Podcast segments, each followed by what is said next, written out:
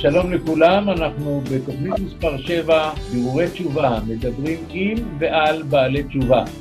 והיום אנחנו ננסה להתמקד בנושא של משמעות יציאת מצרים אצל בעלי תשובה אחרי התשובה. אנו נמצאים עודד ניצני, דוד קרפס, עופר גיסין, ניסן לברון, חגי מזור, רפאל קליימן ואני בן ציון תייר. התוכניות הקודמות ניתן לשמוע בקישורים שמופיעים על המסך. ויותר מנשמח לשמוע תגובות שלכם, הצעות שלכם, הערות שלכם באלף ובעין למייל שנמצא על המסך. ניתן גם להשאיר תגובות בטלפון מספר אפס שתיים חמש שמונה שתיים אחת שתיים שתיים אחת.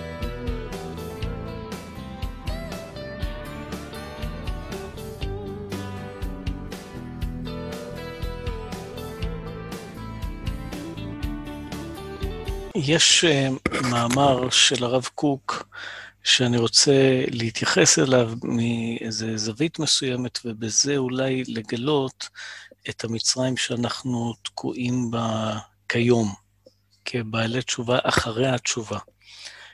במאמר כותב הרב קוק שבעוד שהחילונים לקחו אחריות על כלל ישראל לפני כמאה שנה, כן, בזמן שהוא חי, ולשיטתו זה נקרא שהנפש שלהם מתוקנת, החלק התחתון של המושג הרוחני של האדם נתקן אצלהם, כי יש להם אחריות על כלל ישראל, על ארץ ישראל, על בניין הארץ. יראי השם עדיין היו אז בבתי המדרש והתרחקו מהעבודה הזו, וזה נקרא לשיטתו שהרוח שלהם, הכמיהה שלהם, אלא אלוקות היא מתוקנת, אבל הנפש שלהם הייתה בחיסרון. מתוך המאמר הזה אני רוצה לומר שאנחנו בעלי התשובה שלכאורה עברו מהעולם החילוני לעולם של שומרי המצוות, אז לכאורה אנחנו באנו עם הנפש המתוקנת ופגשנו את הרוח המתוקנת ונתקנו בה, וממילא יש לנו את השילוב של שני הצדדים האלה כצורת אדם שיותר מתוקנת, יותר שלמה, ומכוח הדבר הזה היינו אמורים לפעול. אבל מה שקורה זה שאנחנו, לטעמי, לדעתי, במידה רבה התכווצצנו, והתקטנו, ועדיין לא גילינו את הכוחות האלה מהכוח אל הפועל, ולזה עכשיו אנחנו מחכים. עכשיו, אני לא בא בתלונות או בביקורת, כי לא הייתה לנו ברירה. זאת אומרת, כאשר עשינו את המעבר, אז אנחנו בעצם היינו צריכים אה, לבנות את עצמנו, ולהתייחס רק אל העצמיות האישית שלנו. אבל עכשיו, אחרי הרבה שנים, אחרי שכבר גם הילדים גדלו וגם התחתנו וכבר, כבר יש לנו איזו צורה, עכשיו הגיע הזמן שנפרוץ ונתרום משהו גם לכלל ישראל הגדול, מצד הנפש המתוקנת והאחריות שלנו על הכלל, וגם לכוון את הפעולה הזו דווקא לכיוון הקדוש ברוך הוא, האלוקות, ולא סתם לעשות איזה משהו, לא סתם חס ושלום, לא רק להשאיר את זה ברובד הכלל ישראלי, אלא להרים את הכלל ישראליות הזו למקום גבוה יותר מבחינת האלוקות, וזה המשימה שלנו, ופה המצרים שאנחנו תקועים בו. זאת אומרת, אנחנו עדיין לא הצלחנו להפנים את הצורך הזה ולצאת מתוך הקטנות שלנו, מתוך המיצר שלנו, לפרוץ קדימה, לפרוץ בגדול.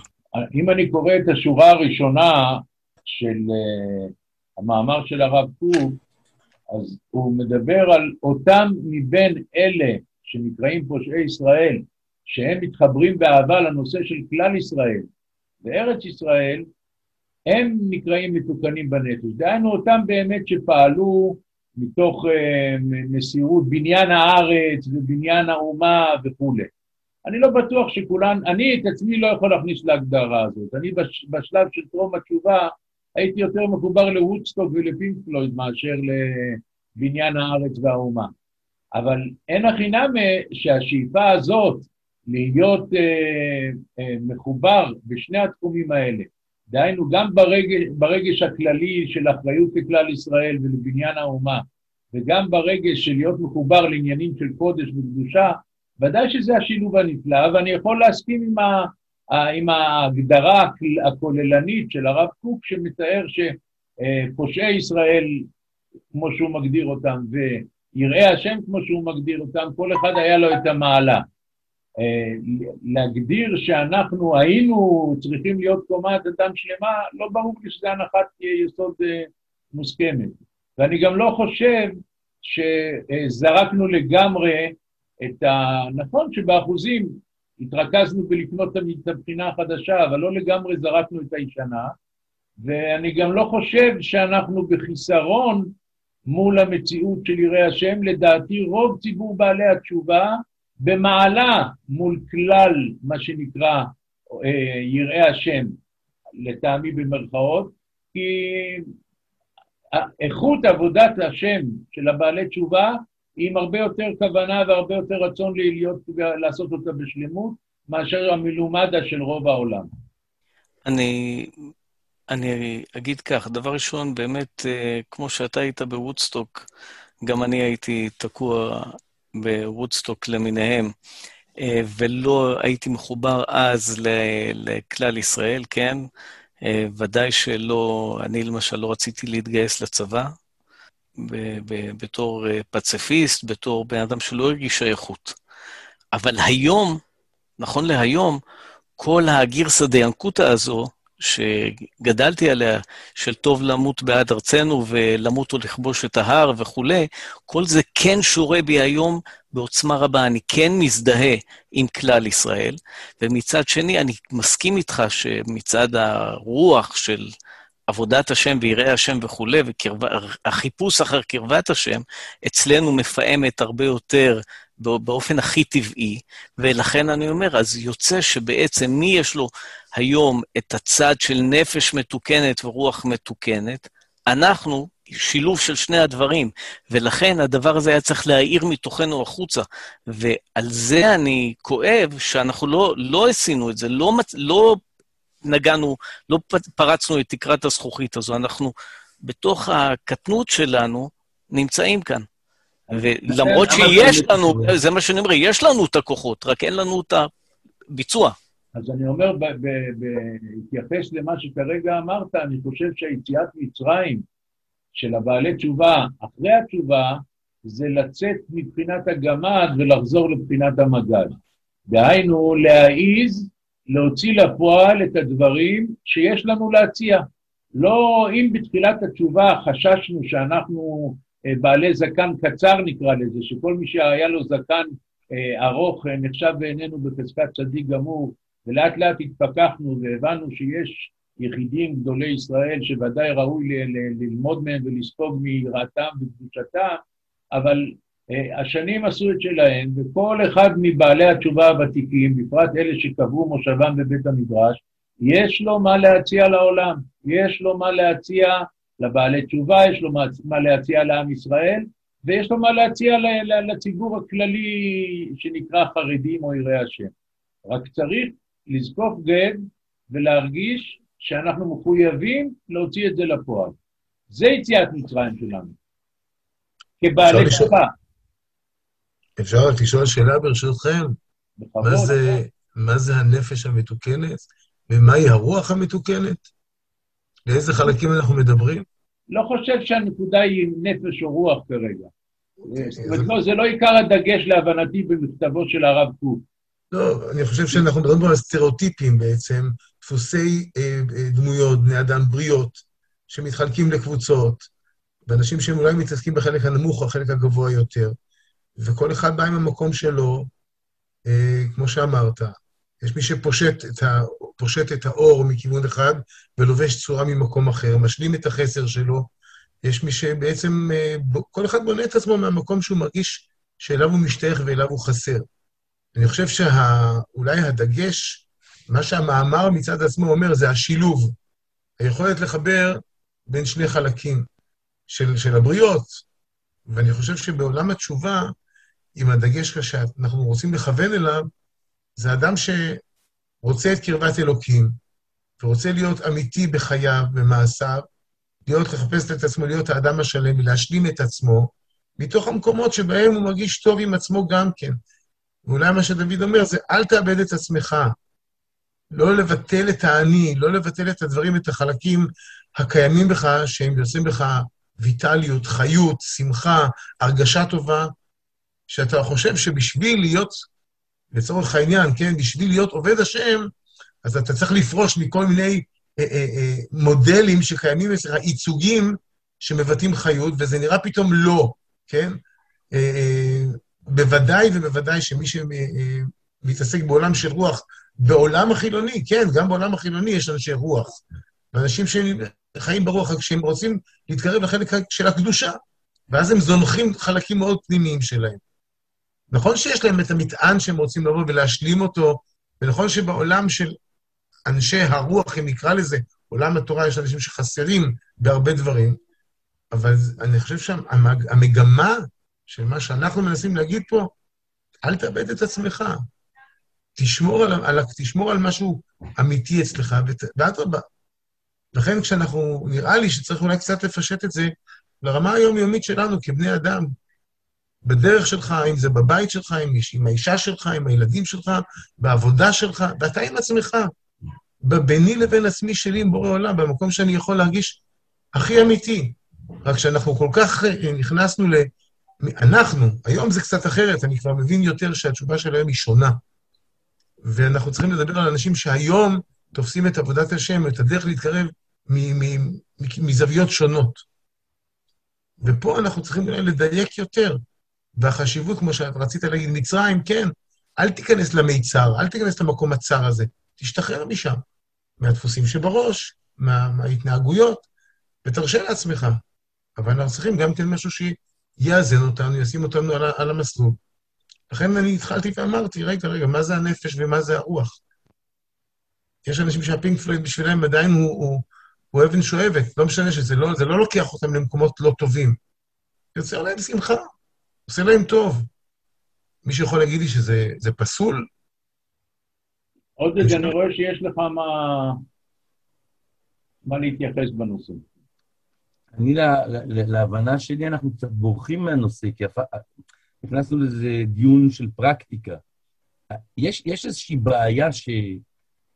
שהיא כל הזמן ברקע, תנועת התשובה שהתחילה לפני ארבעים עד ארבעים וחמש שנה, פלוס מינוס, כן?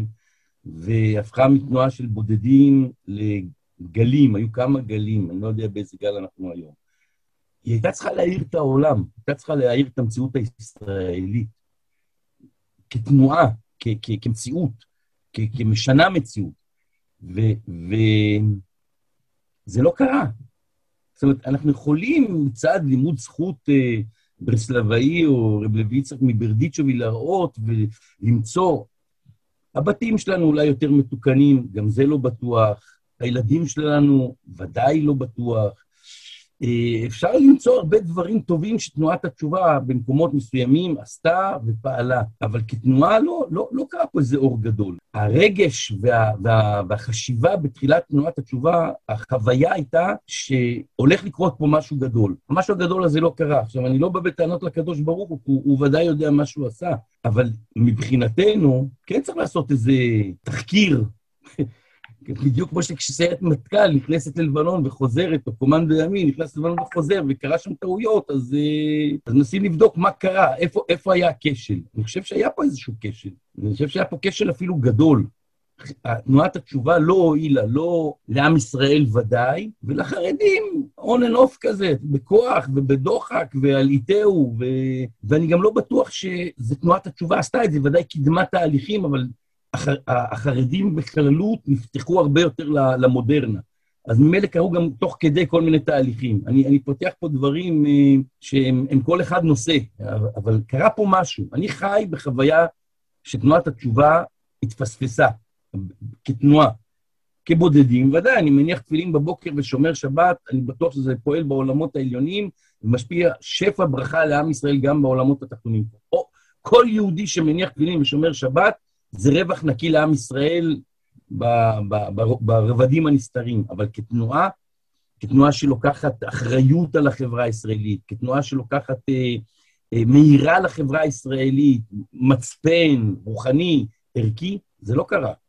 זה ממש לא קרה. ועל זה, על זה צריך, אני חושב, היה לבדוק מה, מה, מה התפספס כאן. אני חושב שעוד לפני שנדון במה התפספס, בוא נראה מה הושג, כן.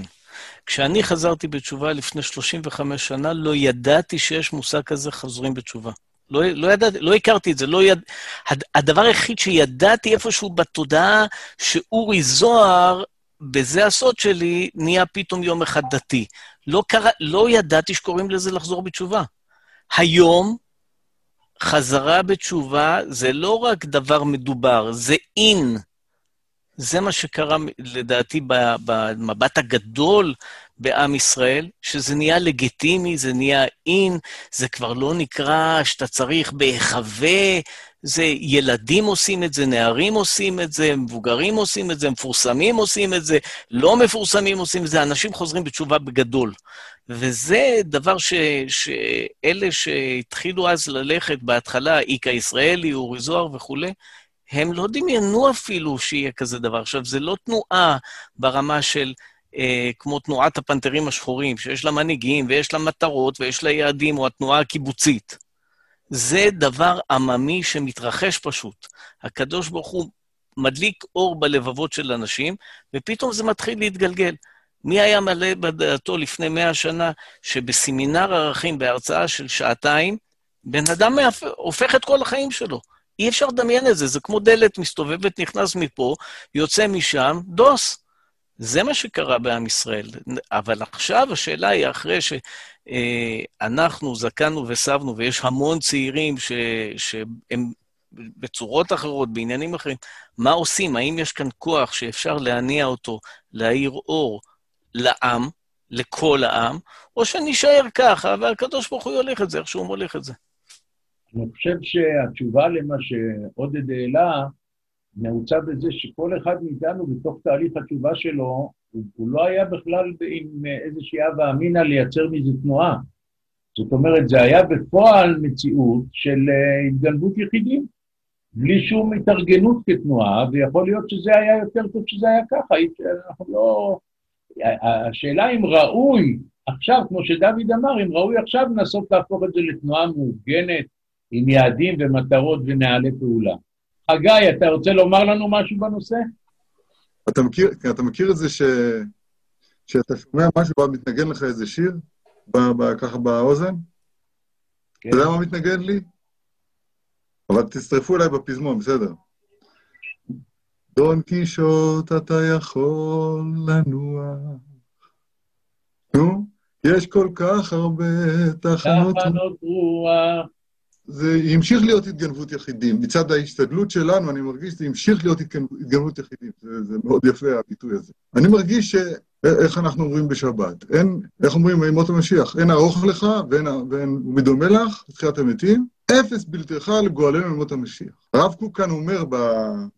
בנבואה הזאת שלו, אני חושב שזה לא נוהג בזמן הזה, אבל הרב קוק אומר שיש פה חלק עם בעיות בנפש, חלק עם בעיות ברוח, כשאנחנו נתאחד ותוקנו הבעיות, מקבלים דן מדן, אז יבוא אורו של משיח והתגלו סודות התורה ויהיה בסדר. אני, אני לא חושב שזה נוהג בזמן הזה.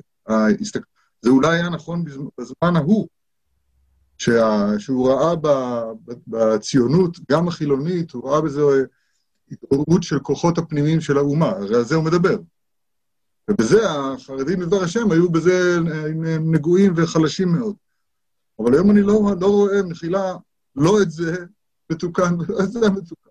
אחד הדיבורים הכי ראשונים שאני זוכר מהרב שפירא, זה שהוא, שהוא אמר, הוא ציטט פיוט אשכנזי, שהוא אומר ככה, כל מחמדיה תבואות וגנוזות, ואין לנו שיעור, רק התורה הזאת.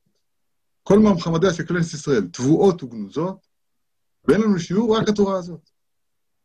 אני חושב שכשהרב עופר עם, ה, עם, ה, עם השיעורים שלו וה... וה וגם באינטרנט, ועוד כמה עשרות, ועוד כמה עשרות, מתקרבים לאמת, זה, זה דבר ש, ש, שמי שיכול מחויב לעשות.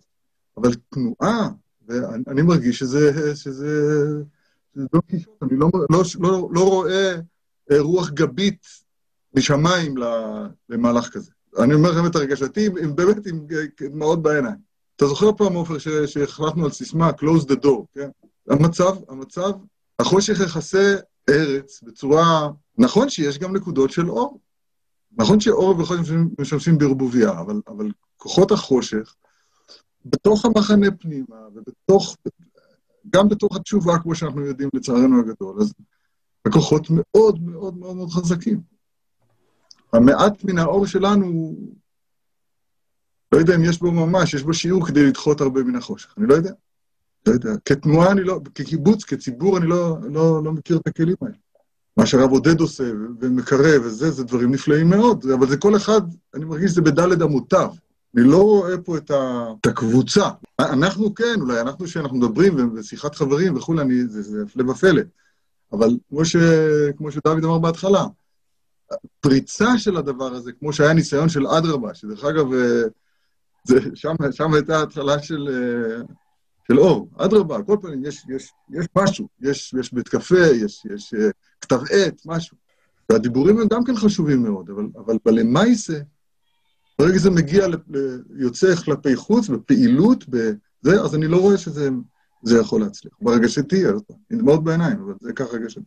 אני רוצה להכחיש את, את חגי. אני שומע את רוח הנחיים, ויותר נכון, נקרא לזה, את מבט האמת שלך, אני שומע, אבל אני לא מסכים עם זה. אני לא מסכים כי אני, אני חושב שמה שלא קרה עד היום לא אומר שלא יקרה מחר. בוא, בוא נזכור רגע שכשהיהודים יצאו ממצרים, הם הלכו במדבר ארבעים שנה. הם לא ישר, וואו, הפעם נגלו, קיבלו תורה ו... והתחרבשו שוב ושוב ושוב ושוב ושוב, ואנחנו לא יותר טובים מהם.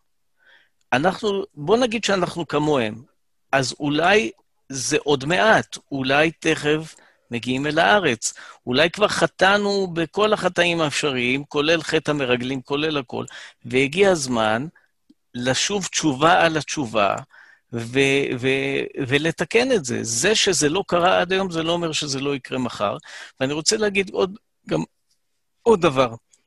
תנועת התשובה בתחילתה, הייתה ב- ב- בתקופתנו בכל רעש גדול, בברקים ורעמים שזעזעו את המדינה, וזה כשל, כמו הלוחות הראשונים, ואולי באמת הלוחות השניים שניתנים עכשיו ב- בכל, בכל דממה דקה, ביחידים של, של תנועת תשובה שנקראת שקופה, כיפות שקופות, אנשים שקופים שפשוט מתחילים לקיים מצוות, אולי זו צורה אחרת, והיא בת קיום יותר גדולה.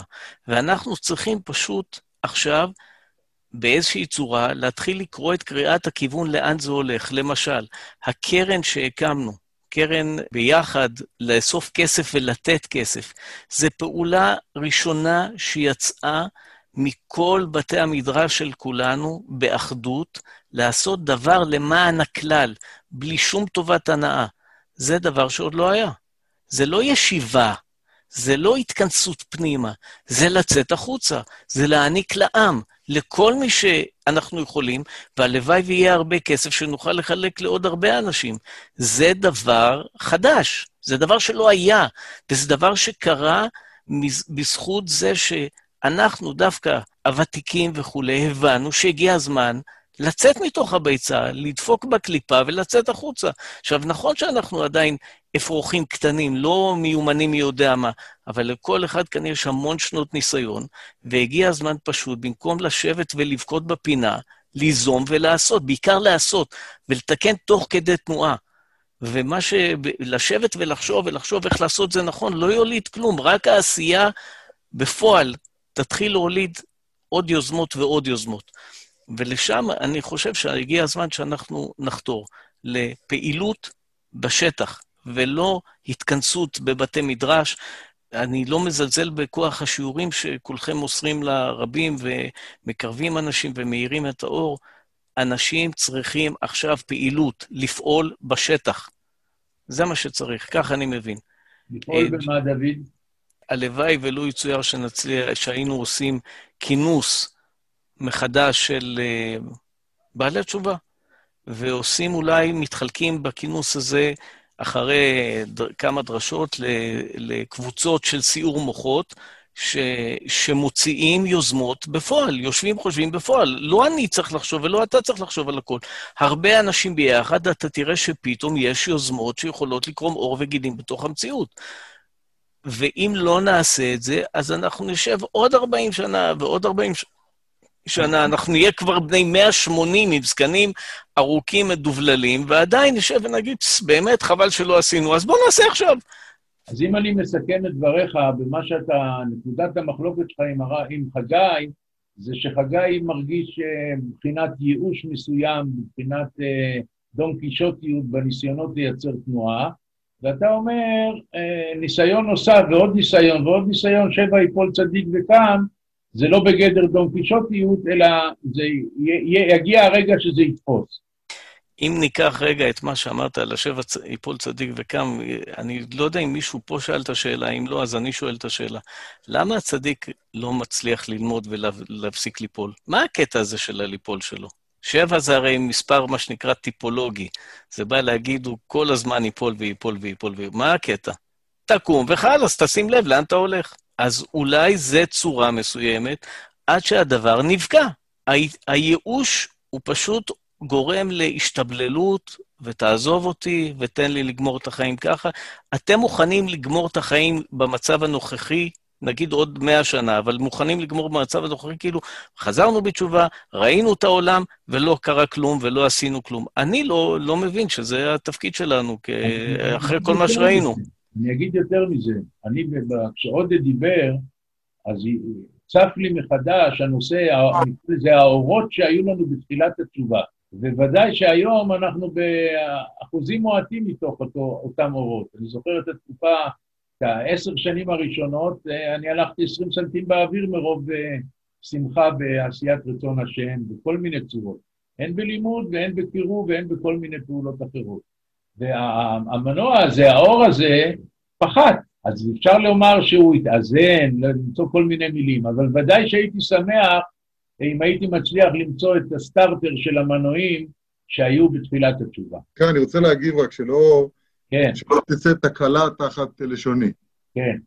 אני לא מיואש בכלל, בכלל. אני, אני לא מיואש, אני שמח מאוד מאוד, ובמקביל לדמעות, דמעות הצער שלי, אז, אז, אז יש לי גם דמעות שמחה, ואני בתוך האור הקטן של עולמי הקטן, פחות מידה לדמות, ארבעה טפחים שלי, שם אני מאושר, ואני, ואני דרך אגב, ההליכה באוויר ש, שבן ציון מתאר, מתאר בתחילת התשובה, אז אני חושב שמשהו מזה אני גם כן משתדל לחיות בחיים הפרטיים שלי. כל, כל הדיבור שלי היה, ומה שאמרת, ההליכה במדבר ארבעים שנה, אני לא יודע, כתוב כמצ, כמצ אתך מארץ מצרים ראינו נפלאות, ולא כתוב שאחר כך הלכו ארבעים שנה במדבר. הציפייה שלי מאוד מאוד תמימה, מאוד מאוד תמימה. פתאום יבוא האדון אליך לא. אני למשל, מה שבן ציון אמר, אני חושב שאני חווה עכשיו רנסנס עצום של התעוררות פנימית, של התחדשות בתשובה הפנימית שלי, של התקרבות אל השם ברמה של עם הרבה בשלות והרבה הבנה כבר, הרבה ניסיון איפה החורים ואיפה הפחתים ואיפה הרמאויות העצמית שלי נמצאת, ואני הרבה מאוד מתקדם בעניין הזה, מה שלא עשיתי במשך הרבה שנים, שעבדתי את השם בדמיון, אבל לא בפועל, לא השתניתי בפועל. וכמו שעודד אמר, אני חושב, או עופר, שבעל תשובה, יש לו את הכוחות האדירים, שגם אחרי המון שנים, הוא רוצה כל הזמן להשתפר, כל הזמן להתחדש, כל הזמן להשתנות. שם אנחנו נמצאים, וזה אנחנו. אז אם, אם קרה משהו שלא הצליח, בוא נעשה את זה, שזה יצליח.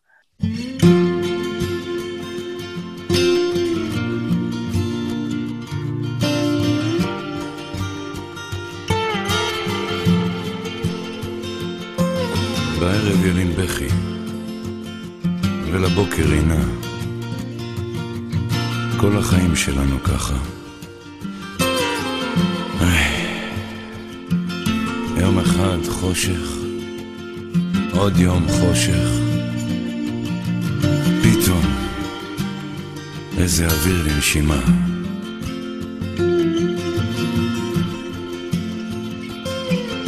על כל אחד עובר מה שעובר. נו רק יכולתי להיות איתך יותר.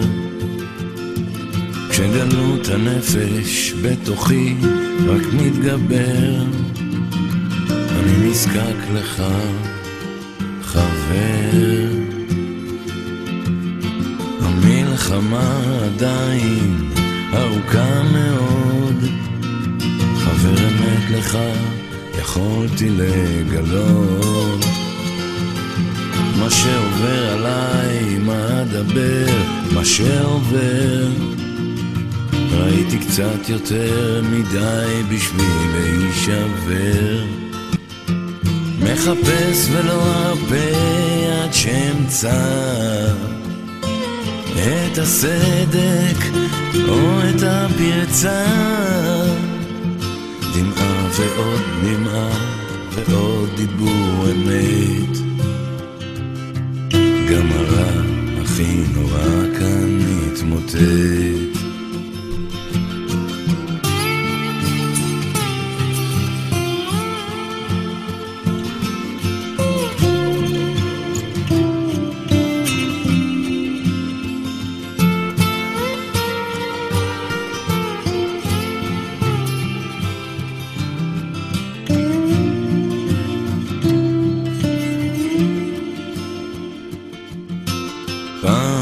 סטייה הייתה נגמרת באסון. כמה חשוב היה לבלום בזמן הניסיון. גם עץ שלא נדלק יפה צריך להיבטש. האהבה שבי צומחת לה מתוך האש. מחוץ סופת שקרים זוהרת, בפנים הכל קורס. כמעט ולא נותר ממה להתבלבל. למדתי להוריד את הראש, להתבטל. כשהגל עובר, להיכנע, להתפלל. מחפש ולא ארפה עד שאמצא את הסדק או את הפרצה. דמעה ועוד דמעה ועוד דיבור אמת. גם הרע הכי נורא כאן התמוטט.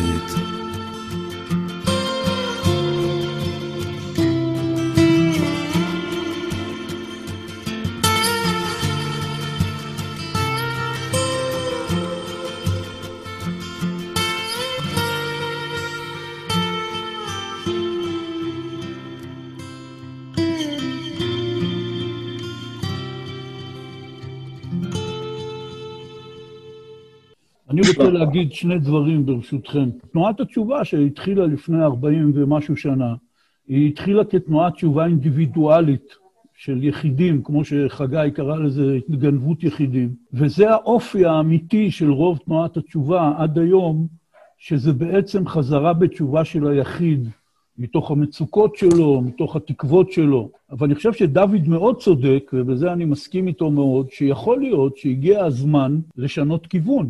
לעשות מה שנקרא היום התמרה של כל האנרגיה הזאת שהקימה את תנועת התשובה, מאות אלפי אנשים, ודאי עשרות אלפי אנשים, להעביר את זה עכשיו לאיזשהו מהלך יותר ציבורי כתנועה. כלומר, זה שזה לא קרה עד עכשיו, וזה נראה כאילו דון קישוט עכשיו לעשות דברים, יכול להיות שהגיע הזמן להתחיל לעשות את זה. רק לצורך זה צריך ברור מאוד מעמיק לאן תנועת התשובה צריכה ללכת, מה הכיוון הזה. כי במקומות אחרים, אם זה בית המדרש לרב קוק, או חב"ד, או חלקים מהחברה החרדית, לכל אחד יש לו איזה חזון מסוים שהוא חושב שזה העניין שצריך לעשות. אנחנו צריכים למצוא לעצמנו מה אנחנו רוצים לעשות עם כל הדבר הזה. כשמדברים להאיר את עם ישראל, באלף, באיזה אור אנחנו רוצים להאיר את עם ישראל? זו שאלה. והשאלה הזאת היא צריכה להיות על השולחן. אם מסכימים שהגיע הזמן ואולי כדאי לנסות לעשות כאן תנועה שהיא תפעל לתוך עם ישראל באיזשהו כיוון, צריך הגדרה של הכיוון. הרי בואו נגיד את האמת. אני לא יודע אם מישהו מאיתנו יש לזה תשובות ברורות, וגם אם יש מישהו שיש לו תשובות ברורות, ודאי שאין תמימות דעים בין כל החברים. מה הכיוון שאליו צריך ללכת? זה עניין אחד. העניין השני, אנחנו התחלנו לדבר מתוך הנקודה של יציאת מצרים. יציאת מצרים היא לא נגמרה בליל פסח, כידוע לכולנו, אלא המשיכה עד שבועות. וספירת העומר זה חלק בלתי נפרד מיציאת מצרים, שבו לוקחים את האור הגדול שהיה בלילה של יציאת מצרים, ומתחילים לפרוט אותו לפרוטות לאט לאט, כדי לבנות משהו לקראת מתן תורה. אני חושב שרוב הבעלי תשובה, גם אלה שחוזרים בתשובה היום, בקטע של ליל יציאת מצרים, של האור הגדול שיורד פתאום מלמעלה על האדם היחיד, והוא עושה שינוי דרמטי מאוד בחיים שלו, בזה כולם טובים. בקטע של ספירת העומר, להתחיל לפרוט את זה לפרוטות, ולקבל את האור במידה ובהדרגה לקראת משהו, בזה אנחנו מאוד חלשים. ולכן זה הדרך, לדעתי, שצריך כל אחד לבד, צריך לעשות עצמו את הבירור הזה, וגם לדבר עם אנשים שחוזרים בתשובה היום, ולגלות להם את הסוד הזה. רפאל, אתה רוצה לומר לנו משהו בנושא? אני חושב שאחרי שאני שומע את עופר, בעצם הוא אמר את כל מה שחשבתי, במשך כל הזמן שהקשבתי לדברים שנאמרו כאן. דבר ראשון, צריך את ההגדרה. אני לא הולך לחדש ולהוסיף על דברים שנאמרו. רצונות תמיד היו וקיימים ויהיו. אפשר לשאול ולחשוב על הדברים, על התהליך הזה.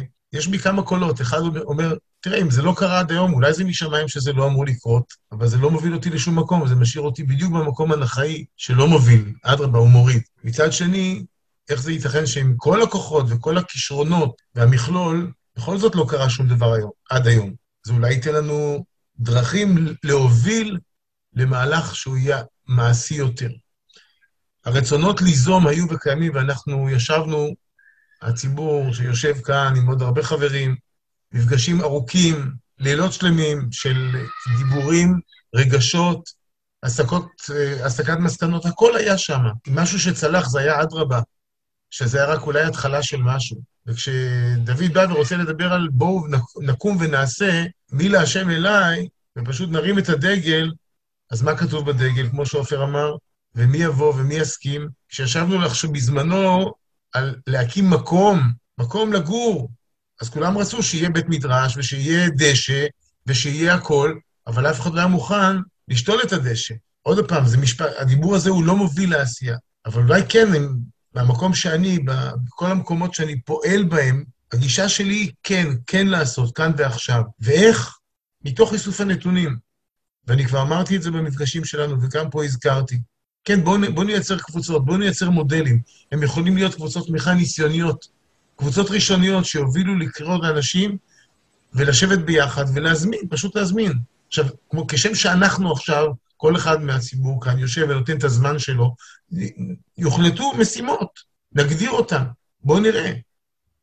אנחנו מצפים להיענות, ובואו נראה מתוך ההיענות הזאת, מה באמת אפשר לעשות.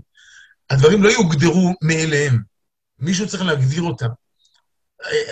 אלה שירגישו שייכות, להיות אמונים על התנועה, כן? יש כאלה שאומרים, לא, לא, מה פתאום, איזה תנועה?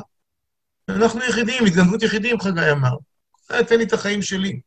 ובואו לא נשכח שאנחנו גם צריכים לעשות חלוקה בשכבת הגיל, לא דומה, ההוא בין ה-עשרים, ההוא בין ה-שלושים, בין ה-ארבעים, וכן הלאה. לכל אחד יש את המניעים שלו לנוע, או את המניעות שלו לא לנוע. אבל אם אתם רוצים, בבקשה, בואו נגדיר יעדים, בואו נגדיר מטרות. עודד קם, עשה, הרים, הרים, לא רק הרים, הרים את העוגן, עקר את עצמו, עשה, והלכו איתו. בואו נעשה, בבקשה, ונראה מי בכלל יבוא, מי מוכן.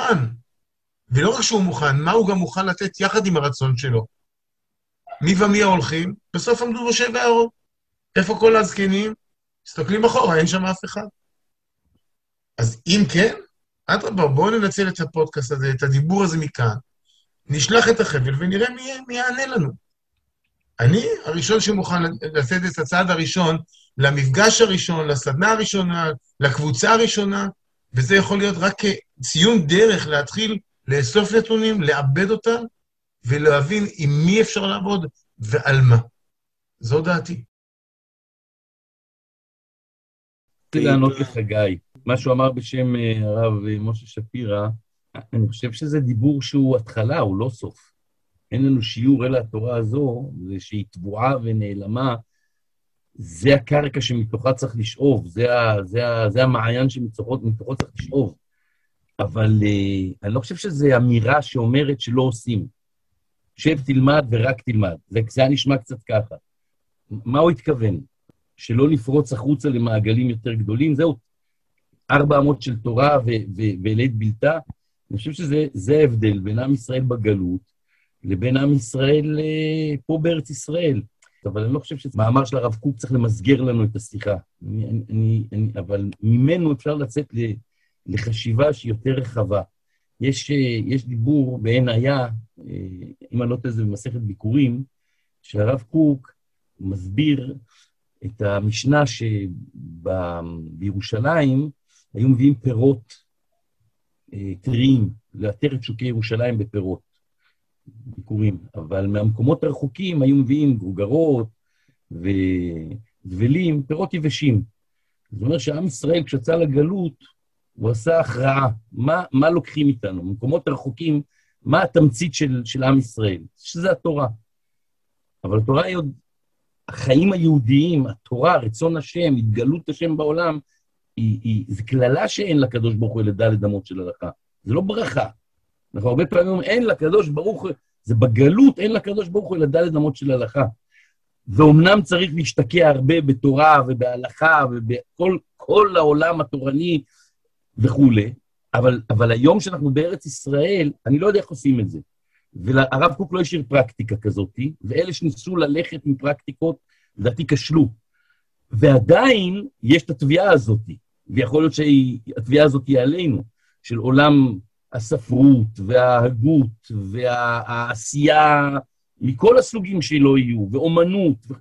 יש, יש לחלוכית בתורה שהיא לא נמצאת בתוך, בתוך ארבע אמות של הלכה, ולהתכנס לשם, ולהיות חלק, עכשיו, מה זה, מה, למה, למה התביעה היא לכאורה כן עלינו? כי אנחנו טעמנו סוג של החלוכית שהיא מעבר לתורה. ולעשות ההפרדה הזאת, וכשמחפשים לחלוכית, וכולנו יודעים שכשמחפשים לחלוכית, אז הרבה פעמים מחפשים אותה במקומות האחרים, הידועים, המוכרים, העתיקים, ו- ו- והפירוד הזה בין זה לתורה, והחוסר אומץ לפרוץ עם זה, עם התורה שיש בנו, ולגלות לחלוכית אחרת, אז זה הכשל שלנו. שם אנחנו נכשלים, שם אנחנו נובלים, שם אנחנו, אין לנו לא תורה בסוף, וגם לא לחלוכית, מהחוץ. אנחנו מניצור כלאיים כזה.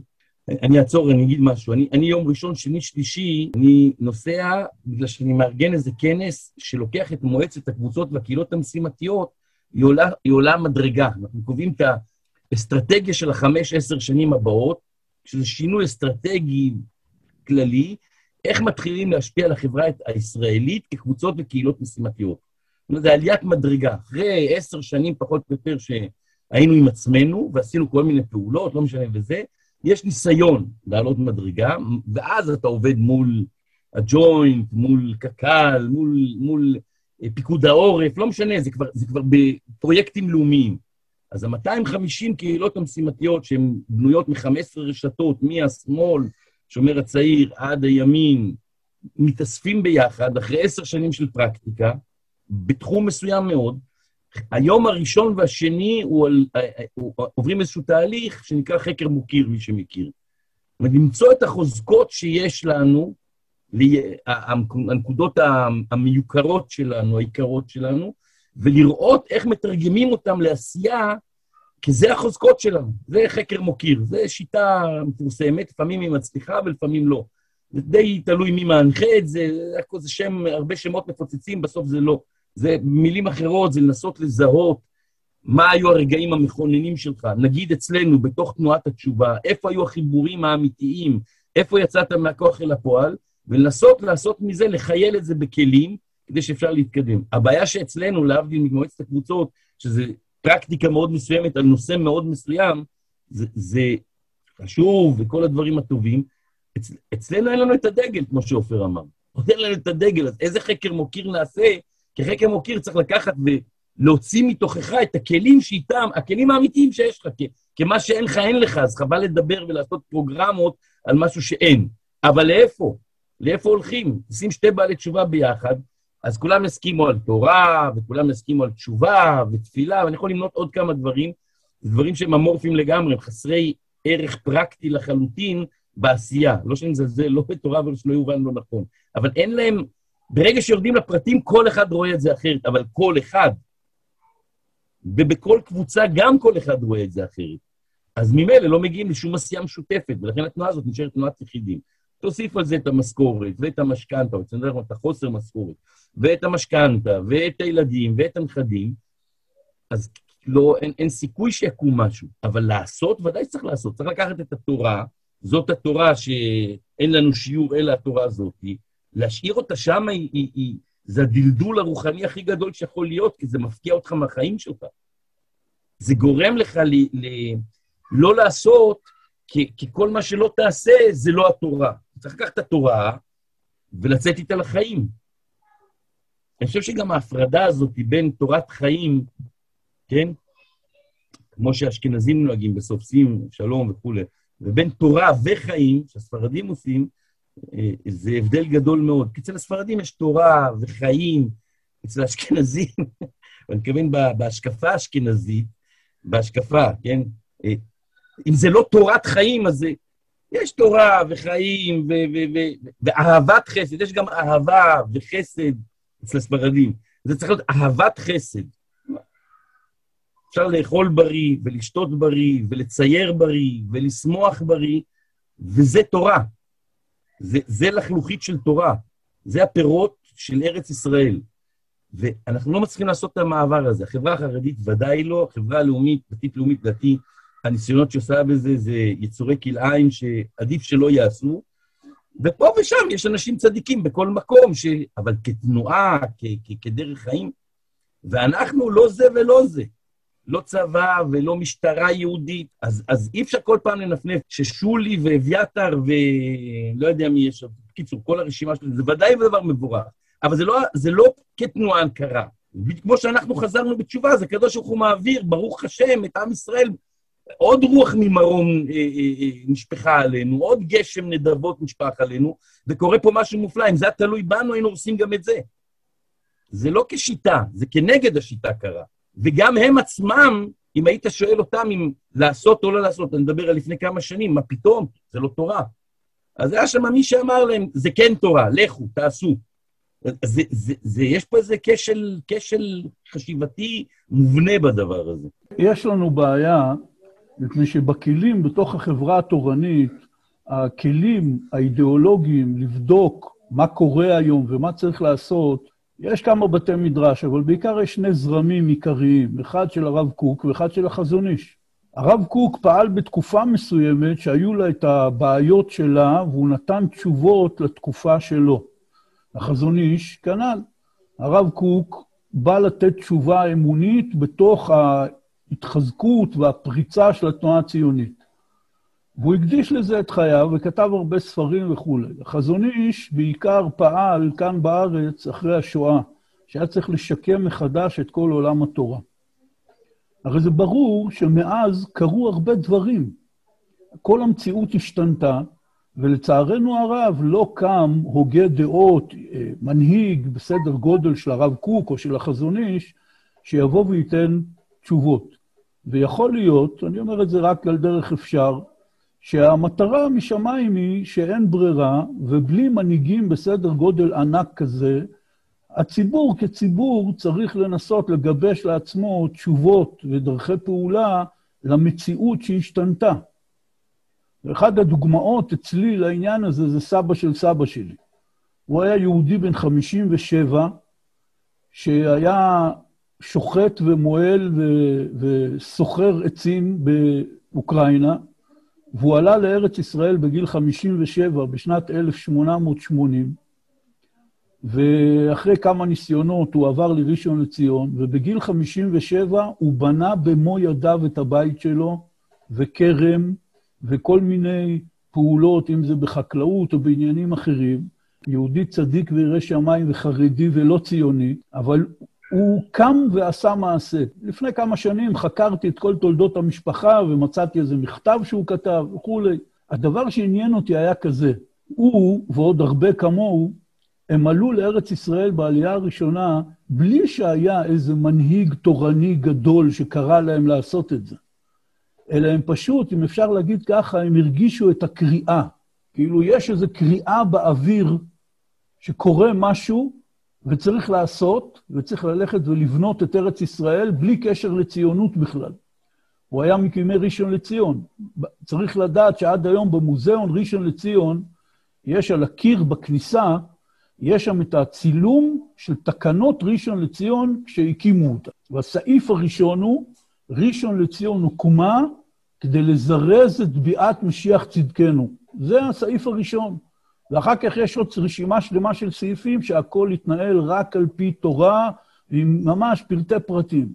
הם הרגישו איזו קריאה באוויר, יהודים חרדים, יראי שמיים, קמו ובאו לבנות את ארץ ישראל. עוד בזמן שלטון הטורקים, כן, במאה ה-תשע עשרה. ואני חושב שגם היום יש איזו קריאה באוויר, רק אנחנו צריכים ביחד לנסות לשמוע מה הקריאה הזאת. וזה ברור שאם כולנו מסכימים, ונראה לי שכולנו מסכימים, שהדבר הכי חשוב שיש לעשות, זה להאיר את אור התורה בעם ישראל. החרדים עושים את זה כמו שהם יודעים לעשות. הקימו ישיבות ותלמודי תורה, ובעיקר, לפני ארבעים שנה, נתנו רוח גבית עצומה לתנועת התשובה, והם עוסקים בזה עד היום, והם עוסקים בזה בהצלחה. העניין הוא שהציבור לכאורה מחפש עכשיו שילוב של תורה וחיים. ואנחנו צריכים, לדעתי, למצוא איזשהו פתרון איך מנגישים את התורה לעם ישראל, כשכוללים בה את כל תחומי החיים שלהם. ובגלל שהיום כל דבר במדינה כאן זה פוליטיזציה גמורה, שהכל חייב לקבל איזה הקשר פוליטי, או בתוך הציבור הדתי והחרדי הקשר של איזה בית מדרש, רק אתה רק מתחיל לדבר, שואלים אותך מה אתה? אתה חרדי, אתה דתי-לאומי, אתה מבית המדרש של הרב קוק, אתה חסיד, אתה לא חסיד, וכן הלאה. אנחנו יכולים לדלג מעבר לדבר הזה. כמו שאנחנו, כל החבורה שלנו, היא כוללת אנשים מכל מיני בתי מדרש, ובכל זאת יש שפה משותפת גמורה. להתנתק לגמרי מהפוליטיזציה של הכל, להתנתק מהמגזריות של הכל, ולחפש מה הקריאה האמיתית. איך אנחנו מצליחים להנגיש תורה, עם דגש על תורה, לעם ישראל, באופן כזה שהוא ידבר לעם ישראל במציאות הנוכחית היום שלו, כי הרי כולנו יודעים, כאשר אתה בא ללמד תורה את עם ישראל, יש חלקים בהוויה של להיות חרדי או להיות דתי, שזה נראה להם מנותק מהחיים האמיתיים, נקרא לזה ככה במרכאות. ואני חושב שתהליך של ברור בינינו בנושא הזה, איך אנחנו מנגישים תורה לעם ישראל בדרך לגאולה, באופן כזה שיהיה מחובר לגמרי עם החיים, זה דבר שרק אנחנו, הבעלי תשובה, יכולים לעשות את זה. כי אפילו שכולנו כאן בעלי תשובה מאוד ותיקים, אפילו אחרי ארבעים שנה, ושאנחנו כולנו שייכים כאילו מזוהים עם איזשהו בית מדרש, עדיין נשאר לנו, איך נגיד, אנחנו עדיין מהאום. יש לנו אפשרות להתנתק מהמבט המצומצם של הבית מדרש שאני נמצא בו, או של הכיוון שהלכתי בו, ולהכיל גם דברים יותר גדולים. ואני חושב שאנחנו יכולים לעשות את זה, רק צריך שיהיה איזה רצון משותף, ואז לעשות את הבירור הזה. אני חושב שאמרת דברים מאוד חשובים, עופר, וראוי לייחד עליהם אולי אה, אה, תוכנית בפני עצמה. בכבוד ניסן, נשמע אותך. ממש מחכים ונעים לשמוע את הדברים שהחברים אומרים כאן. תראו, בארץ שלנו, בהיסטוריה של, של העם היהודי פה, היו תנועות שחוללו מהפכות. כל העלייה לארץ שהתקיימה בתנאים קשים, עשרות רבות של שנים נגד העלייה הלא לגלית, כל המאבק של המחתרות, כל המאבק על הקמת המדינה, בתנאים מאוד קשים. אנשים שינו את המציאות. הייתה מציאות מאוד עוינת, מאוד קשה, ואנשים קמו ונלחמו ויצרו מציאות חדשה לגמרי. אחר כך מפעל ההתנחלויות הגדול ביהודה ושומרון, בכל מיני, בחברון, שבהתחלה בכלל לא רצו את זה גורמים, הגורמים מסוימים, ואחר כך, ובזכות עקשנות של אנשים, יש היום אה, ערים יהודיות לתפארת ביהודה ושומרון ובמקומות האלה. להבדיל, כן, בין קודש לחול, חול שהוא גם קודש כנראה, הקמה של עולם התורה, אחרי חורבן מרכזי התורה באירופה, קמו פה גדולי תורה שבאו לארץ, ובתנאים קשים הקימו מחדש, או הפריחו עולם של, של תורה אה, פה. דוגמה למשל לאדמו"ר מצאנז, צאנז קלויזנבורג, שבנתניה הקים מפעל שלם של, של חסידות, וגם בית רפואה מוצלח, בית ספר לאחיות, כמעט מאפס, רק בכוח הרצון והעשייה. אז אני אומר שיש פה לפנינו כמה דוגמאות של אנשים שהאמינו במשהו, ונאבקו והצליחו לחולל מהפכה לטובה בתחום שלהם. אני מאמין שגם לנו, הבעלי תשובה, עם, עם כל מה שעברנו וראינו, הניסיון שלנו, עם החיבור שלנו לתורה, עם היסודות התורניים, ש, שבאמת הצלחנו לרכוש, ונוסיף לזה את ההבנה של, ההבנה של המציאות, עם ההיכרות שלנו עם המציאות הכללית פה בארץ, והרצון לעשות טוב. למה שלא ננסה אנחנו לתרום את חלקנו, לשפר פה את התנאים, שתהיה יותר תורה בעם ישראל, שיהיה יותר כל, כל הדברים הטובים שצריך לתקן פה, למה שאנחנו לא נתרום את חלקנו לעניין הזה? אינני רואה סיבה למה לא לנסות. ובוודאי בתחום של הדרכה לבעלי תשובה, בוודאי שיש פה ניסיון עשיר ועצום, ש, שחשוב, זה יהיה בעל תשחית לא להעביר אותו הלאה, למי ש... שרוצה את זה, ולנסות ליצור גם מודל, מודל של, של אנשים שחיים בצורה בריאה על פי תורה. נקודה קטנה למה שהוזכר פה לגבי האומנים, שהוא בא קצת צער, למה לא, לא, יצאו, לא יצאנו קודם אולי לחיים של האומנות או של העשייה הזאת. אולי זה לא היה אפשרי כל כך, אז, לפני למעלה מ-עשרים שנה, שולי רנד, שמצליח מאוד, כידוע, לפני חמש שנים אמר בראיון וידאו, שאפשר לראות אותו באתר מענה, אני, אני מצטט משם, על כל קו של יצירה צריך דלי של תורה. דלי של תורה. אז אנחנו התמלנו, האומנים שבינינו, כן? התמל, התמלנו בדלי, היינו חייבים להתמלא בדליים של תורה, אחרי שנים של ישיבה, לשבת וללמוד, ורק אז אפשר היה לצאת. רק אז אפשר לצאת ולעשות, כנראה, את, ה- את העשייה בעולם ה- של האומנות, בעולם החילוני. היום יש הרבה חוזק, הרבה יותר, עולם התורה הרבה יותר חזק מבחינות מסוימות, בזכות הבעלי תשובה, כמוכם ו- ורבים אחרים, שנמצאים בכל פינה, אתה הולך היום, ב... אני הולך לתקן רכב במוסך בתלפיות, המוסכניק אומר לי דברי תורה, המוסכניק מנסה לחזק אותי, כן? זה נפלא, אתה רואה שם עניינים לבית כנסת, אנשים מתכנסים ל-חמש עשרה דקות של לימוד הלכה, אנשי העבודה והעמל בתוך הפיח והגריז. כלומר, יש היום יותר, הרבה יותר חוזק שבא מלמטה, ואז האומן הרבה יותר יכול לצאת ולא להיכשל, כן, בדברים שאולי לפני שלושים שנה כן היו נכשלים בהם.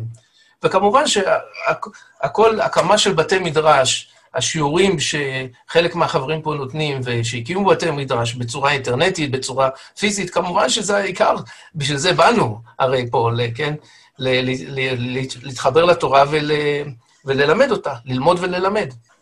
אני רוצה, אם אפשר, להתייחס למה שאופר אמר. אם הבנתי נכון, אופר, את מה שאמרת, אז בעצם אתה מציע אולי לבנות מודל של גרעינים תורניים? האמת שאני בעצמי לא יודע מה אני מציע. מה שכל מה שאני אומר, אני מציע שנתחיל לעשות ברור.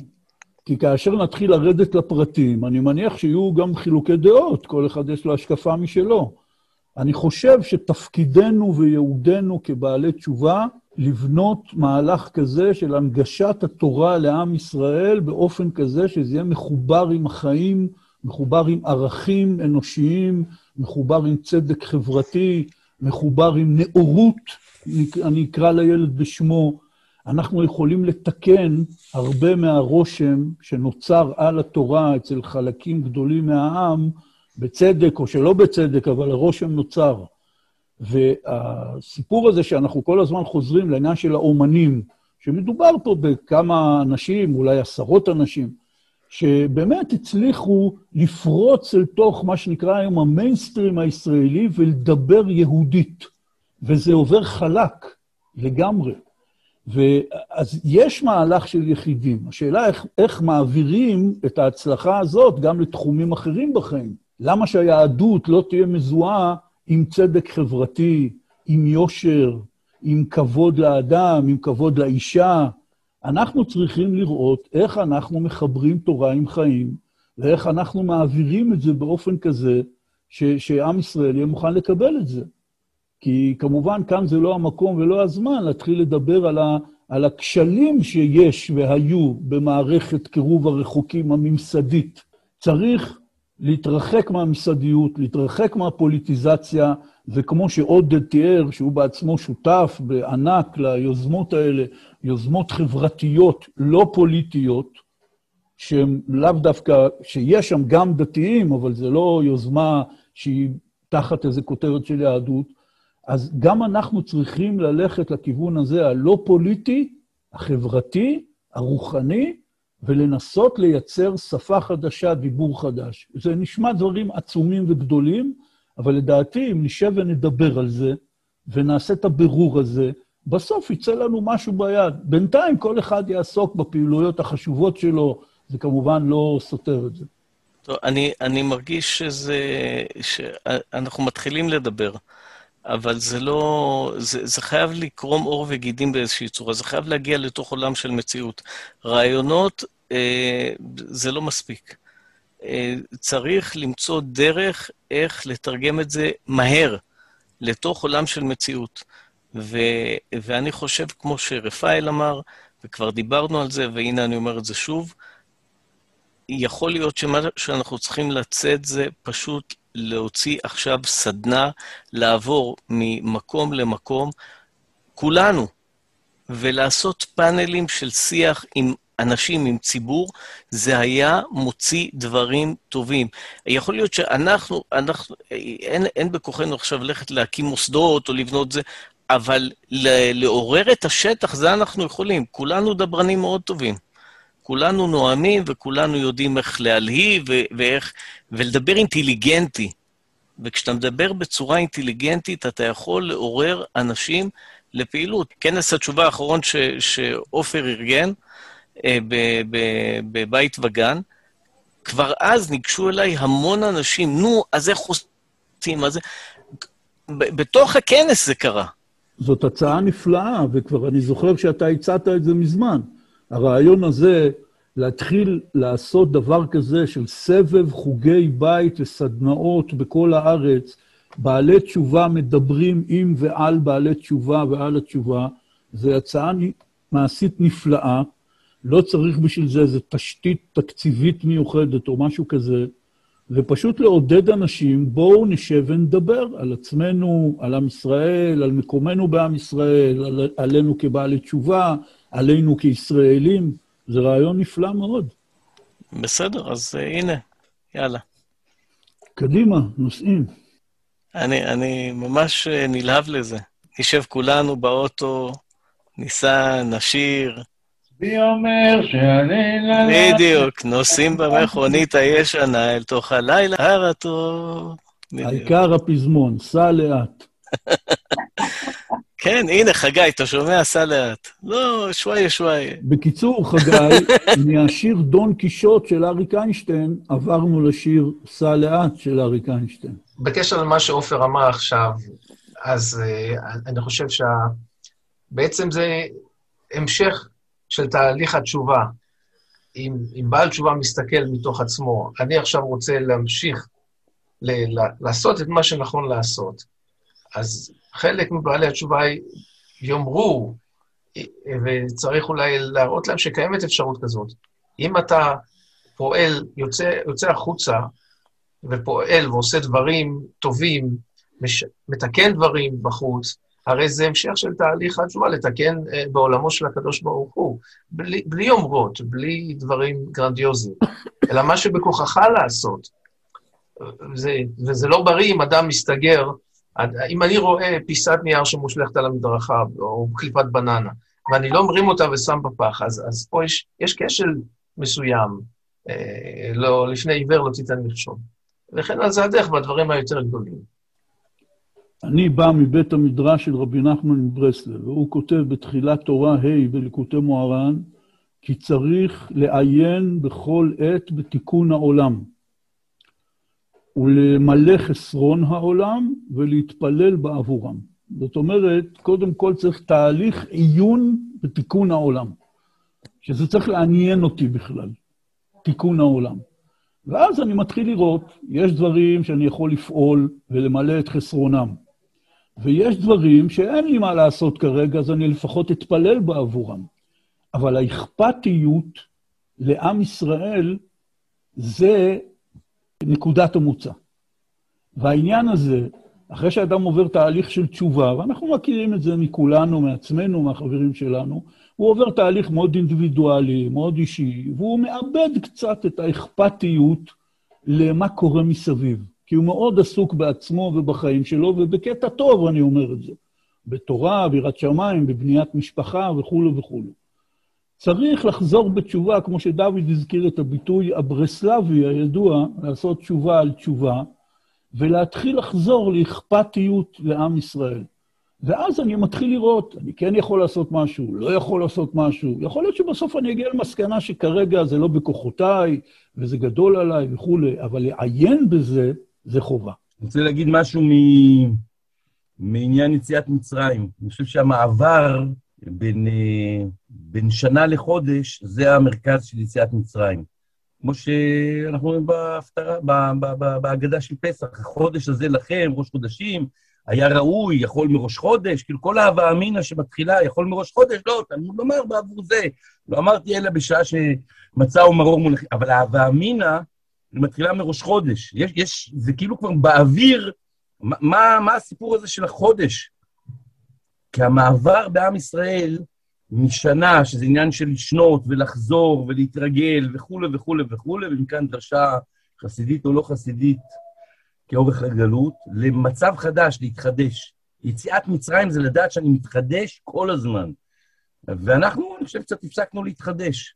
אבל להתחדש זה לחשוב מחדש על הדברים, ולרצות מחדש את הדברים, ולבקש מחדש את הדברים, ולפעול מחדש בדברים. זה שזה לא עבד או כן עבד, זה קצת תשובה לחגי, או, או, או לכל מי שעומד רגע ו... אז מה, מה נעשה? נעשה עוד הפעם.